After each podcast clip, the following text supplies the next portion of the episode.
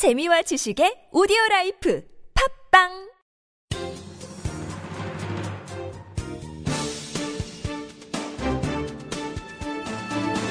일간 사설 3월 31일 화요일 중앙일보 사설.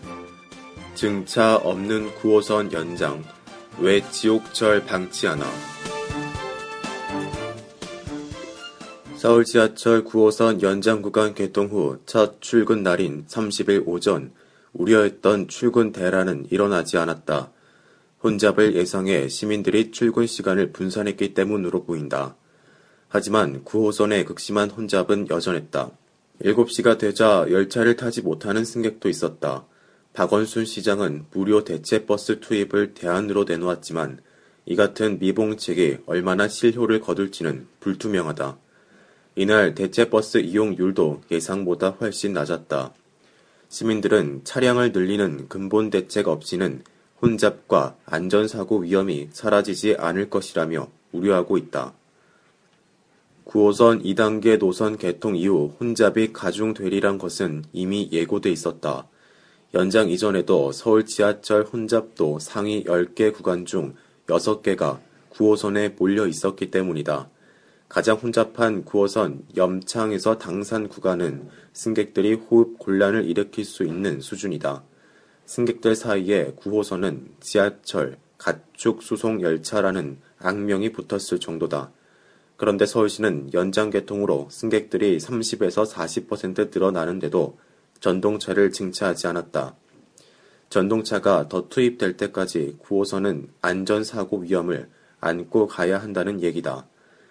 이런 어처구니 없는 사태는 수요 예측부터 잘못됐기 때문이다. 9호선 수요 예측 조사는 세 차례에 걸쳐 이뤄졌다. 그러나 2000년 37만 3,867명, 2004년 31만 2,438명, 2005년 24만 명으로 들쭉날쭉했다.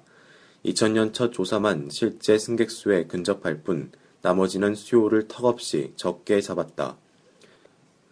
당시 경남 김해시 경전철 등 일부 사업이 수요 과다 예측으로 예산 낭비 논란을 빚자 지나치게 보수적으로 예상한 것이다. 이를 근거로 민간 투자자인 맥쿼리는 승강장 면적을 최소화하고 전동차 차량을 다른 노선 8에서 열량보다 훨씬 적은 내량으로 결정했다. 하지만 개통 이후 9호선 승객은 폭발적으로 증가해버렸다. 서울시는 수요 예측 실패를 이미 알고 있었다. 오세훈 전 시장 때부터 9호선의 전동차를 대폭 늘려야 할 필요성이 제기됐다. 그런데 박원순 시장 취임 이후 3, 4년 동안 미적거리다가 개통을 보름 앞둔 지난 13일에야 차량을 발주했다. 앞으로 1년 6개월이 지나야 20량이 증차된다. 나머지 50량은 2017년 말에 투입된다. 서울시는 기획재정부와 예산지원 협상이 지연됐기 때문이라고 해명한다. 하지만 발주 지연 책임은 서울시가 더 크다. 250억 원 정도의 정부 지원을 더 얻어내려고 시민들의 안전과 편의를 뒤로 밀었기 때문이다. 서울시 자체 예산을 더 투입해서라도 9호선 연장 개통 시기에 맞춰 차량을 조기에 발주하는 게 옳았다. 박원순 시장은 2013년 맥쿼리 등 9호선의 기존 주주를 교체하고 운임 결정권을 서울시에 귀속시키면서 최대 3조 2천억 원의 재정을 절감하게 됐다고 밝혔다. 하지만 시민들이 지옥철을 타야 하는 고통을 방치한다면 좋은 면만 부각시킨 자기 홍보에 불과할 것이다. 정책을 펼 때 가장 우선돼야 할 덕목은 시민의 편의와 안전이기 때문이다.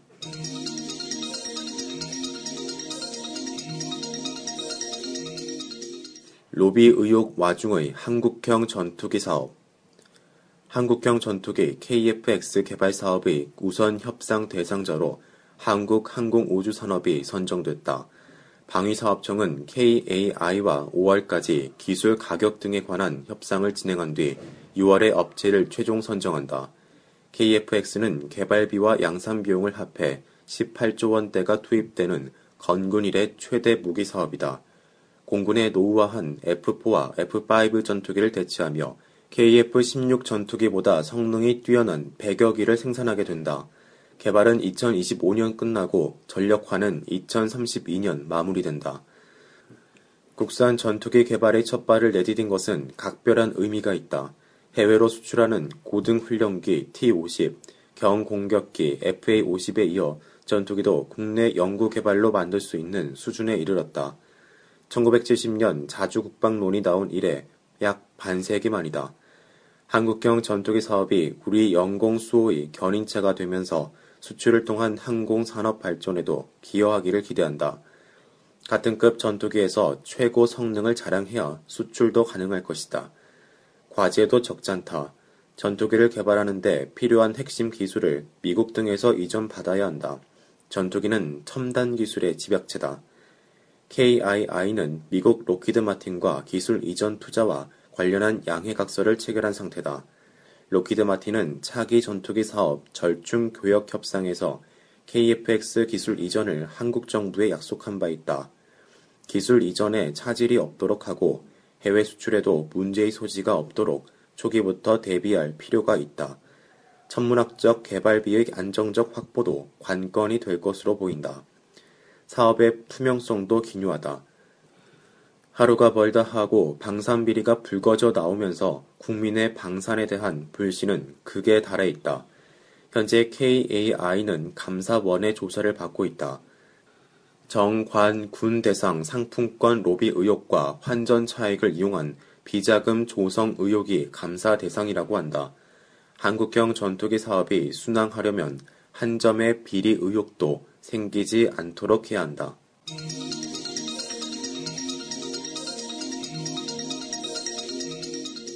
TV 홈쇼핑 못된 갑질 이대로 놔둘 것인가? 공정거래위원회가 갑질을 해왔다며 TV 홈쇼핑 6개사에 143억 6,800만 원의 과징금을 물렸다. 공정위가 홈쇼핑사에 과징금을 물린 것은 이번이 처음이다. 6개사 정부에 과징금을 물렸는데 CJ 오쇼핑이 46억 2,600만 원으로 가장 많고 NS 홈쇼핑이 3억 9천만 원으로 가장 적었다. 공정위는 이번 제재 내용을 TV 홈쇼핑 재승인 심사를 담당하는 미래창조과학부에 즉시 통보하기로 했다고 한다.